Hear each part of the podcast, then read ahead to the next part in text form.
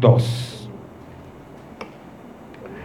Y dice, hermanos, de la Biblia en el capítulo 21, versículo 28 al 32 del Evangelio de Mateo. Pero, ¿qué os parece? Un hombre tenía dos hijos y acercándose al primero le dijo, hijo, ve hoy a trabajar en mi viña. Y respondiendo él, dijo, no quiero. Pero después, arrepentido, fue.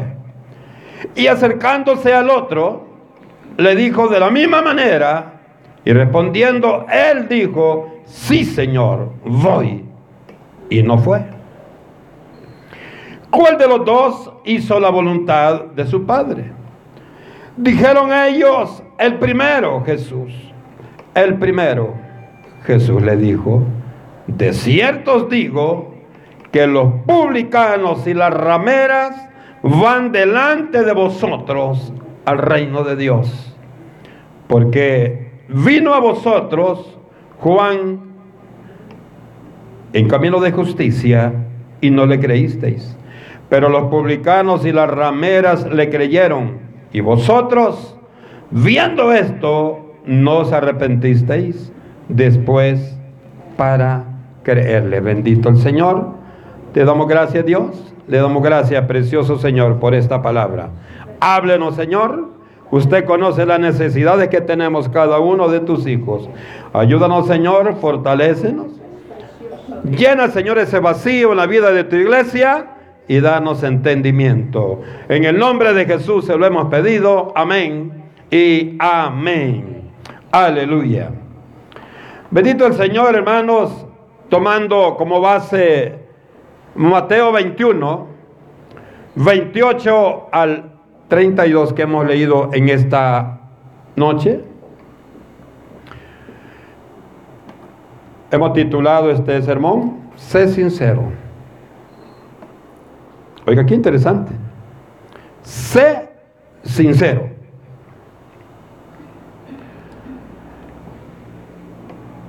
Sabemos que en la vida del Evangelio, iglesia del Señor, no cuenta la intención, cuenta la acción. De nada serviría que nuestra boca declare algo, porque lo que realmente lo que vale es lo que hacemos. ¿Cuántas veces usted habíamos dicho que amamos a nuestros hermanos?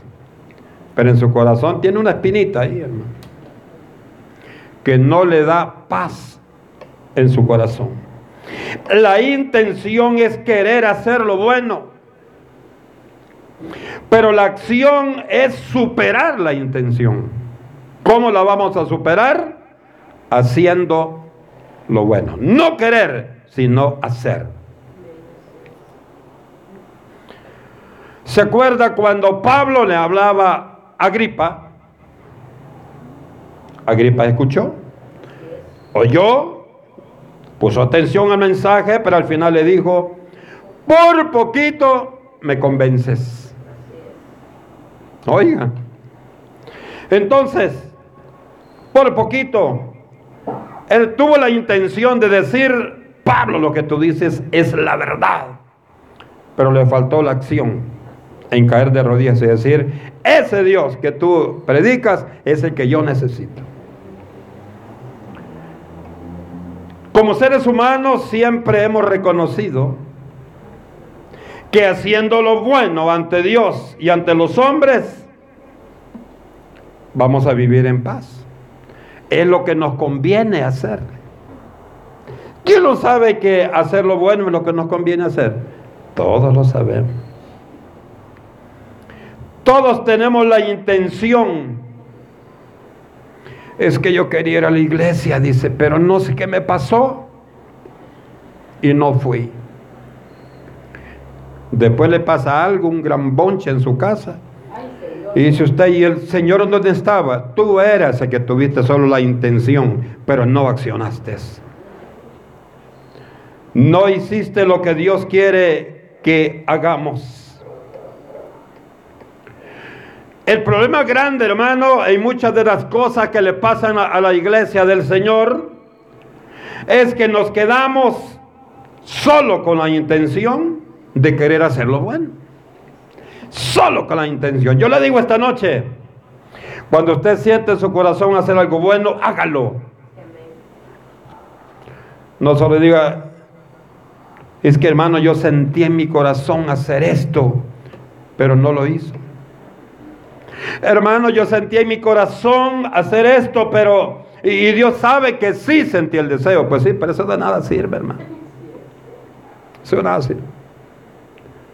Hermano, yo le pegué y no sabía que le iba a matar y el cliente está tirado en el suelo.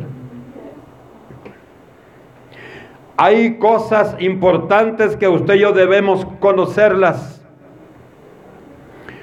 Muchas veces, mi hermano, perdemos la bendición porque no concretizamos la intención y nos quedamos y no llegamos a lo que Dios quiere. Nos falta la acción. Mira mi mente, hermano, cuando Josué le dijo a Israel que le convenía obedecer a Dios, que le convenía reconocer que Dios era lo que necesitaba, y le mencionó la acción de sus padres. Cuando le dijo, no sé si ustedes han decidido servirle a Dios o quieren servirle igual a sus padres, a dioses que no son dioses. Cuando me ponía a pensar en esto me daba cuenta de algo, que los hombres siempre declaran lo bueno, pero no lo hacen. Josué 24, 16. El 15 usted lo sabe. Cuando Él los amonesta a servirle a un Dios que vive y permanece para siempre. Oiga lo que le respondió Israel.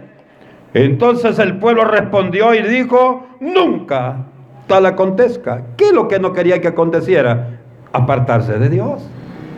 Le dijo a Israel, Israel, nunca tal cosa acontezca que dejemos a Jehová para servir a otros dioses. Ellos estaban conscientes que lo que los padres habían hecho no era lo que a Dios le agradaba. Y oiga qué interesante. Y le dice en el 17, porque Jehová nuestro Dios es el que nos sacó a nosotros y a nuestros padres de la tierra de Egipto, de la casa de servidumbre, el que ha hecho estas grandes señales y nos ha guardado por todo el camino por donde hemos andado. Y en todos los pueblos de entre los cuales pasamos. Y oiga el 18. Y Jehová arrojó de delante de nosotros a todos los pueblos y al amorreo que habitaba en la tierra. Nosotros pues también serviremos a Jehová, porque Él es nuestro Dios. 19 entonces Josué le dijo al pueblo, no podréis servir a Jehová porque Él es Dios santo.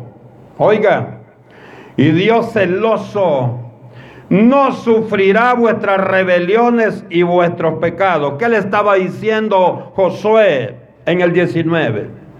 No le pueden servir a Dios aunque lo reconozcan ustedes si no se convierten. No le pueden servir a Dios porque lo que están declarando es la intención de servirle a Dios. Pero aparte la intención, tienen que hacerlo, no solamente decirlo. En el 21 les dice, le responde otra vez. El pueblo entonces dijo a Josué, no, sino que a Jehová serviremos. Y Josué, hermano, sigue remachándolos. Y le dice que Josué en el 22 y respondió al pueblo, vosotros sois testigos contra vosotros mismos de que habéis elegido a Jehová para servirle. Y ellos respondieron, testigos somos. Oiga hermano, eh, hay que tener cuidado. 23.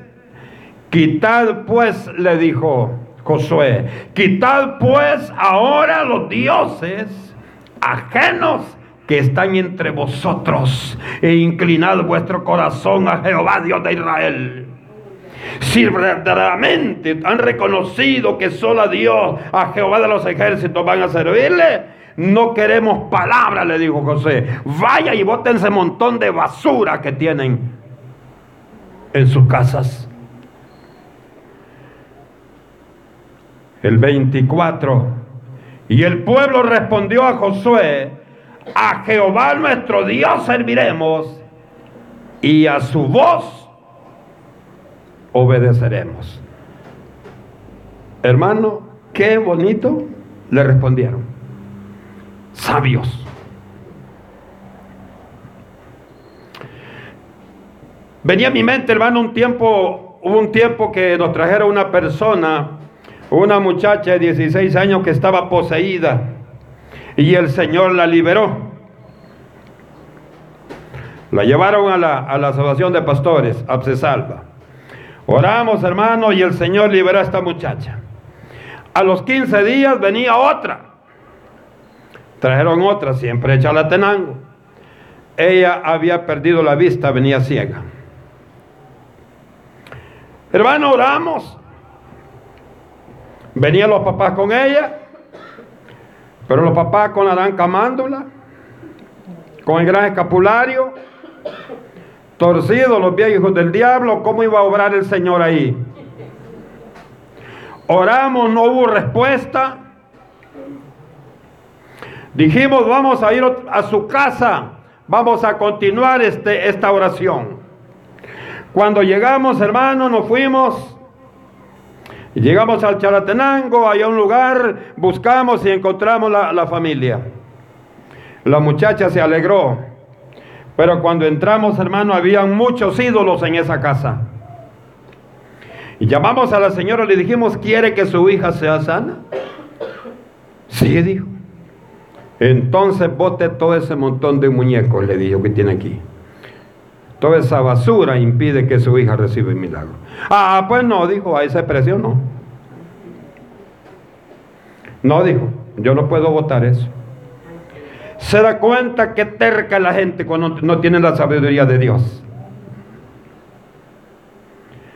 Y le digo esto porque muchas veces hay gente que está en la iglesia, que tiene años de cristiano, y usted va a su casa y tiene amuletos en su casa.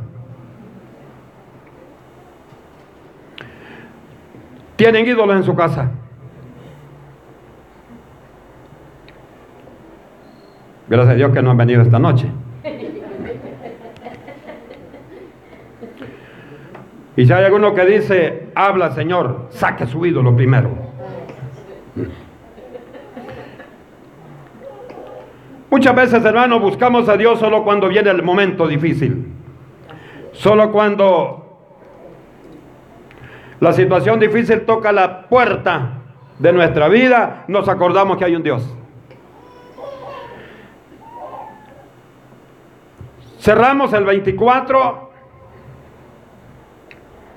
24, 24 de Josué. Vemos a un pueblo obediente que le dice, vamos a obedecer la palabra de Dios. De ahí pasamos a jueces.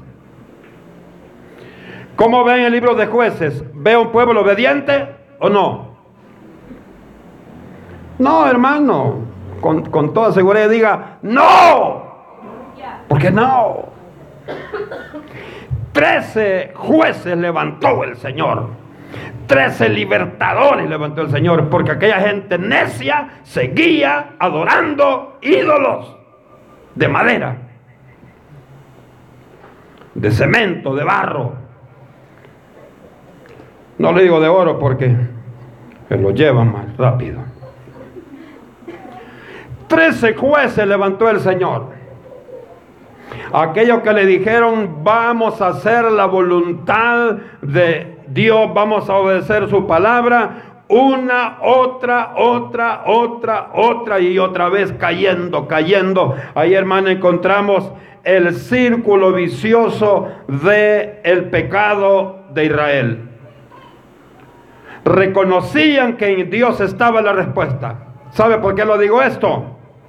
Porque cuando estaban hermanos ya con la soga en el cuello, clamaban y el Señor levantaba un libertador.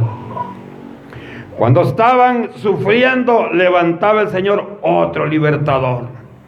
Cuando ya no hallaba que hacer, el Señor levantaba otro libertador. Oiga, qué interesante.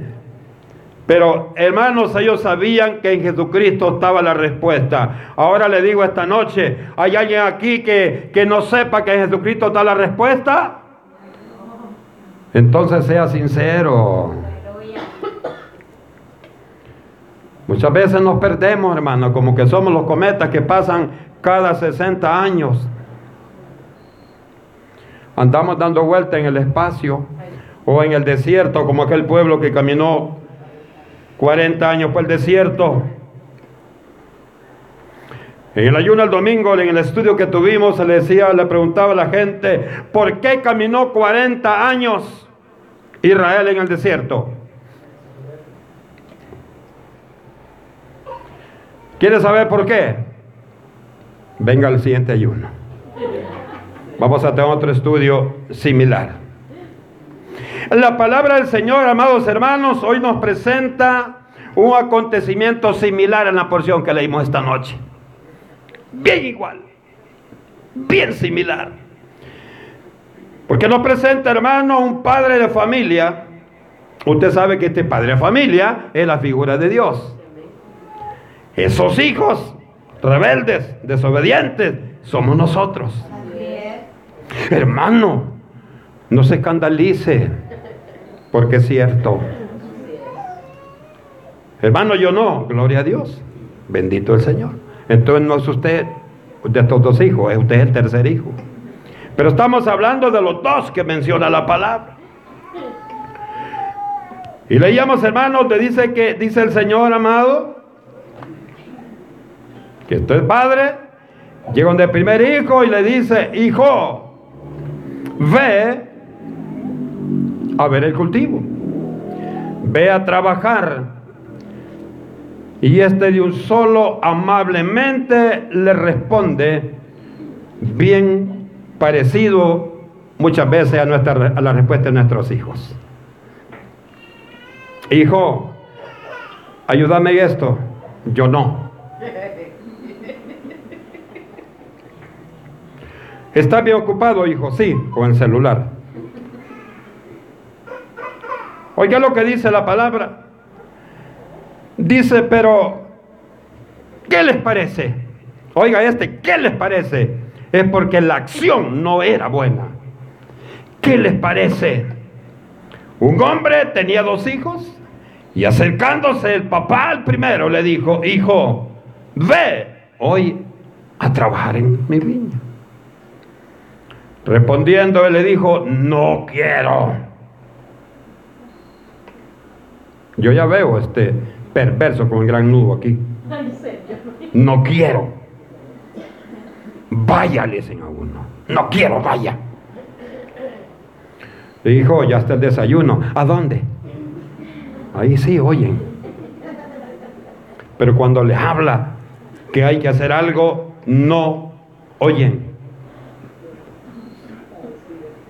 No sé si hay alguno de estos esta noche en este lugar. Hijos, sean sinceros con Dios. Se oye mejor así, ¿verdad? Los hijos.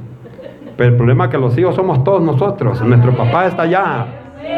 Nuestro papá está allá arriba, hermanos. Y dice, hermanos, más. Y cuando le dijo aquel, no quiero ir. Y acercándose al segundo, le dijo de la misma manera. Le dijo, hijo, voy a trabajar en mi viña. Y este hipócrita le dijo, sí señor, le aseguro que hasta le hizo Sí, Señor, ahorita voy. Pegó el brinco. Pero se fue y se escondió en la esquina hasta que fuera el papá. Oiga, qué terrible es esto.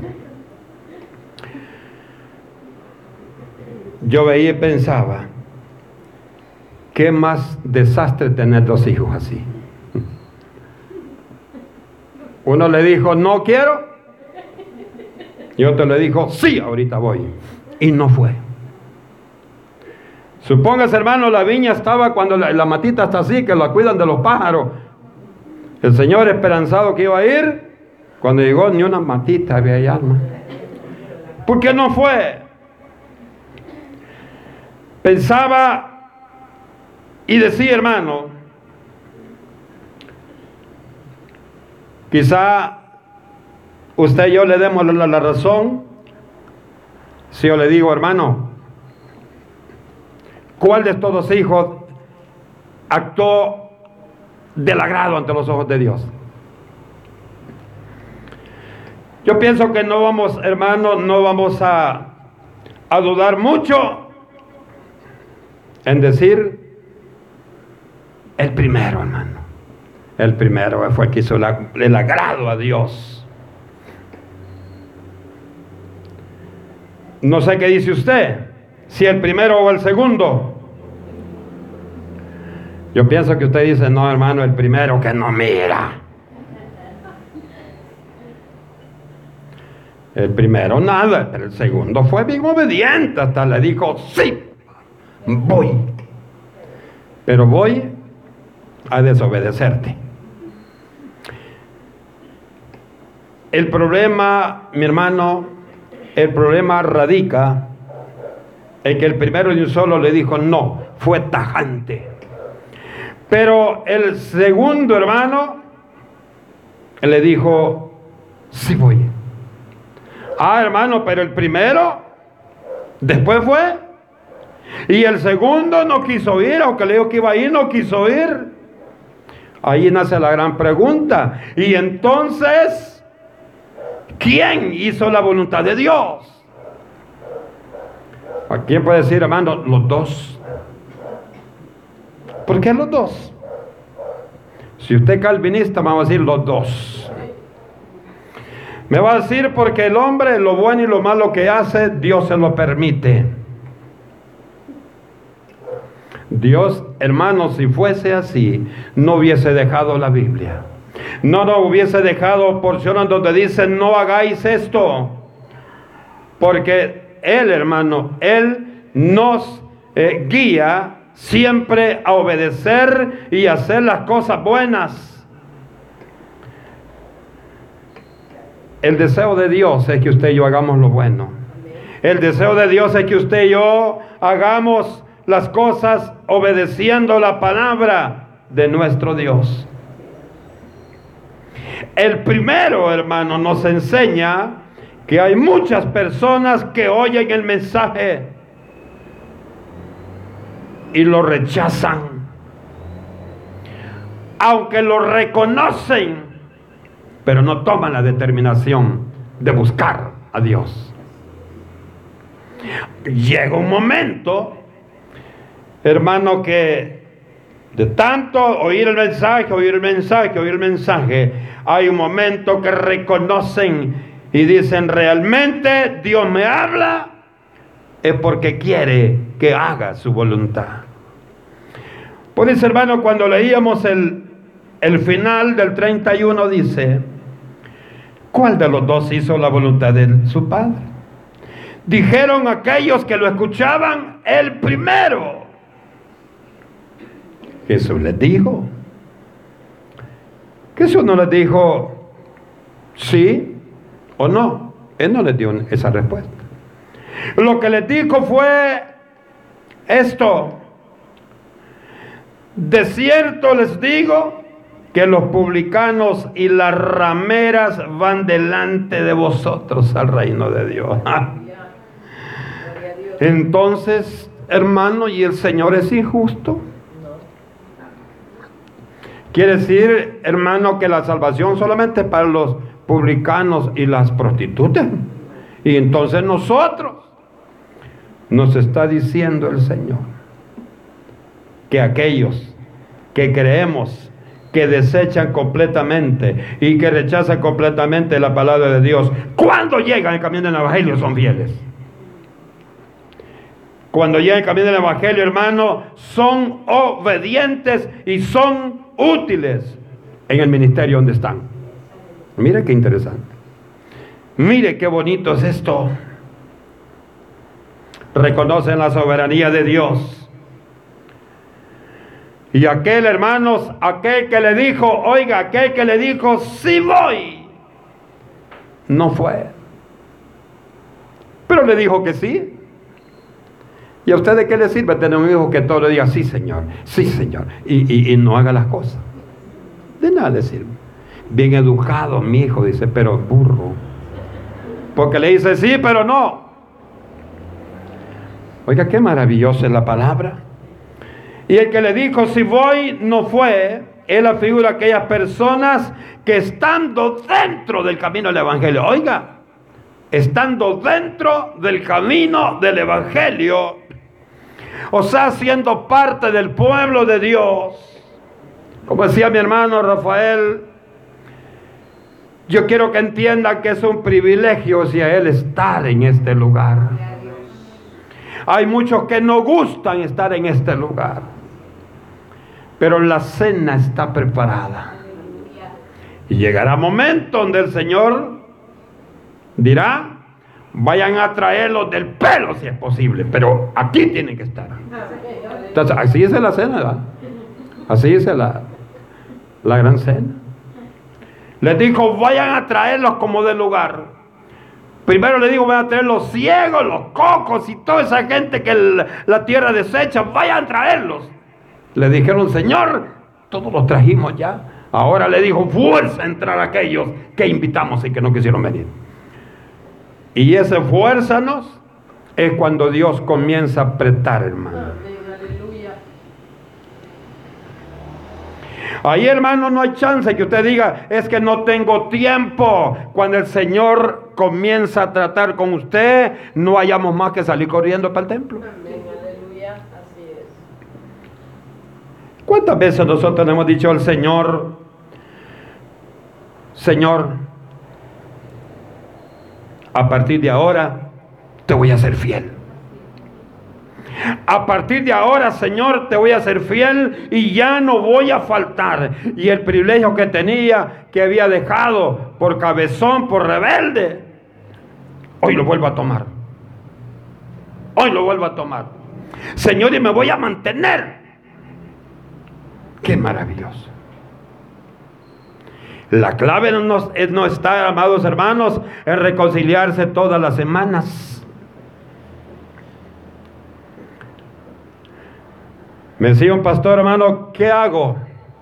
Contame el problema, le voy a decirte qué, hay que hacer. Me dice, tengo un hermanito que se reconcilia toditos los cultos. Solo él aparece todos los días reconcilio, reconcilio, reconcilio. Ese es impío, le dije. Ese no es cristiano, hermano. Pues sí, porque no se esfuerza. La clave no está ahí. La clave está, hermano, en accionar. La clave está, hermano, en reconocer y en actuar. Dios quiere que usted y yo actuemos. A Dios de nada le sirve. O le serviría a ustedes, amadas hermanas, que su esposa le diga, mi Barbie. No, no le serviría.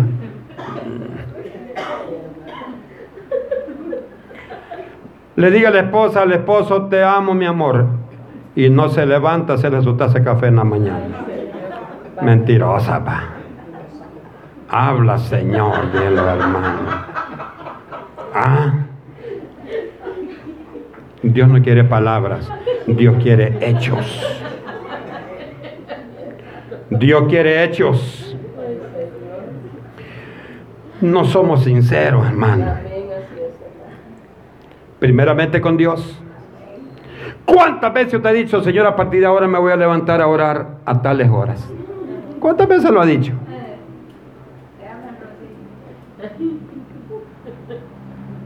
no se levanta. Más se envuelve la hermana como que es culebra y no se levanta. Y también los varones. Entonces Dios quiere hechos, no palabras. No, no somos sinceros con Dios ni con nosotros mismos.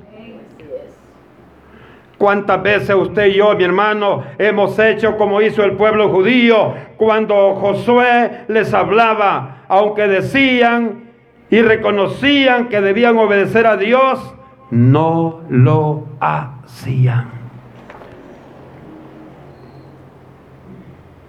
¿Cuántas veces usted y yo hemos dicho, Señor, a partir de ahora yo voy a hacer esto o aquello? Pasó el tiempo, se olvidó de la iglesia y se olvidó del trato que hizo con Dios. ¿Cuántas veces nos hemos mentido nosotros mismos? ¿Cuántas veces le hemos dicho al Señor, Señor, yo te seguiré incluso a costa de, mi propia vida? Como lo dijo Pedro a Jesús. ¿Cuántas veces le hemos dicho? Pero pasados los días volvemos a desobedecerle. Usted piensa que está en el tiempo de los jueces. A ver qué libertador me manda, dice. Hoy le va a mandar un así al no libertador, porque hoy estamos en el Nuevo Testamento. Concluyo, hermano, diciéndole esta noche, ¿cree usted que Dios se agradó con la conducta de estos dos muchachos? ¿Cree usted que Dios dijo, wow, qué hijos más fieles tengo? No, hermano. De ninguna manera. Porque el primero, aunque dijo que no y fue, pero cuando usted dice no y usted actúa diferente, ¿sabe por qué es? Porque sintió un, un rechazo. Y usted y yo cuando sentimos eso, hermano, es el toque del Espíritu Santo que nos dice que no, que no decís que son mi hijo. ¿Y por qué te comprometes con Dios y no lo haces? Hermano, cuando usted siente eso, usted acciona. Señor, me voy a levantar un ejemplo. Me voy a levantar a las 2 de la mañana, Señor. No se levantó. Ah, dice el Señor, soy aquel que dijiste sí, Señor, pero no lo hiciste. El siguiente día a las 2 de la mañana le comenzó a doler la muela. Ahí sí se levantó. Ahí sí se levantó. Ahí comienza a tratar Dios. Y usted ahí sí sabe, voy a orar, con esto se me quita. Se arrodilla y se le quita. ¿Qué significa? Que es una manera como Dios le recordó lo que usted había dicho. Cuesta, pero vale la pena. Cuesta, pero vale la pena. No hagamos las cosas, hermanos, obligados. El niño le dice, papá, yo quiero una paleta, fíjate. Trabaja pues. Grosero, muchas veces actuamos. El niño se va, se va acurrucadito a sentar ahí y ve que pasa el paletero. No lo chupa los labios el bebé. Viene y dice, vení pues.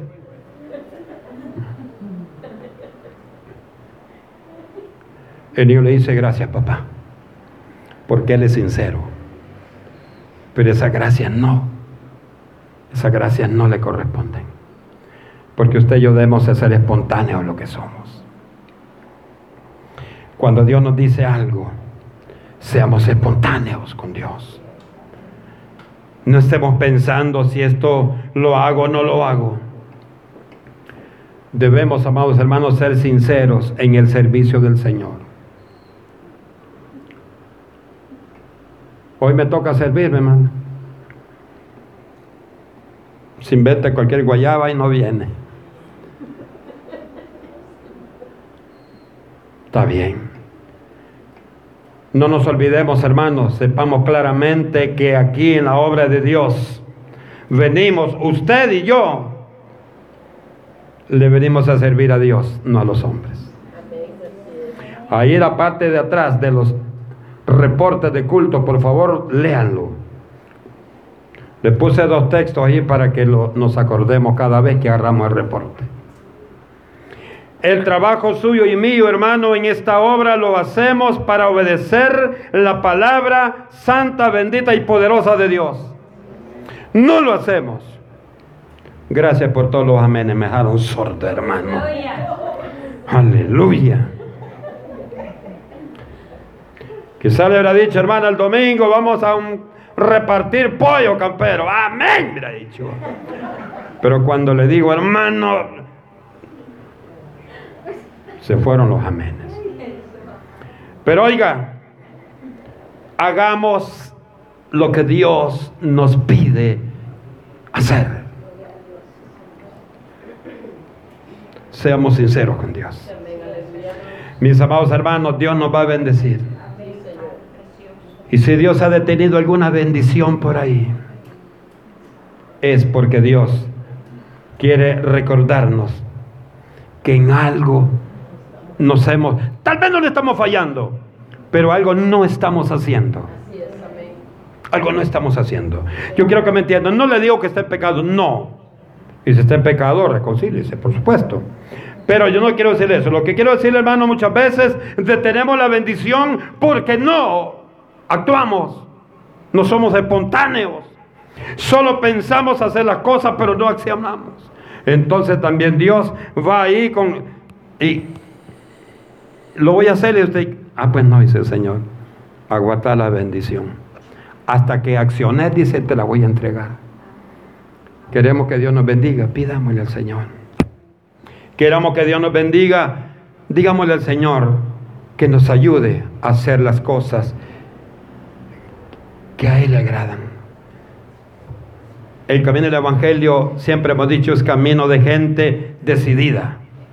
Usted y yo somos decididos, pero también decididos a obedecerle a Dios.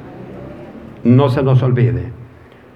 Seamos sinceros, primeramente con Él, y le digo con Él porque a Él no le podemos fingir, y después con nosotros mismos. Y todo lo bueno que usted y yo hagamos, ¿saben qué se va transformar en bendiciones. Se va a transformar en bendiciones. Dios le va a tener alentadito. Le va a tener sus hijos bien bonitos. Hermanos, los hijos de los evangélicos, vea que todo el tiempo están bonitos, ¿verdad? Es un regalo de Dios, hermano. Es un regalo de Dios. Y muchas veces usted dice, hermano, pero es que yo, hermano, yo no sé cómo que Dios me bendice. Le está diciendo, mira, cambia. Mira qué chulo te tengo tus hijos, mira. ¿Ah? Mírate vos en el espejo. Ya la rubita usted le hace así. Para que no se le miren. Pero, hermano, es la, es la bendición de Dios. Entonces, siervos y siervas del Dios Altísimo, Dios quiere que tomemos acción para recibir completa su bendición. Le decimos gracias, Padre. Señor, te damos la honra y la gloria. Maravilloso Dios. Gracias por hablar, Señor, a mi vida. Gracias, amado Dios, por hablar a nuestra vida a través de tu santa palabra, Señor.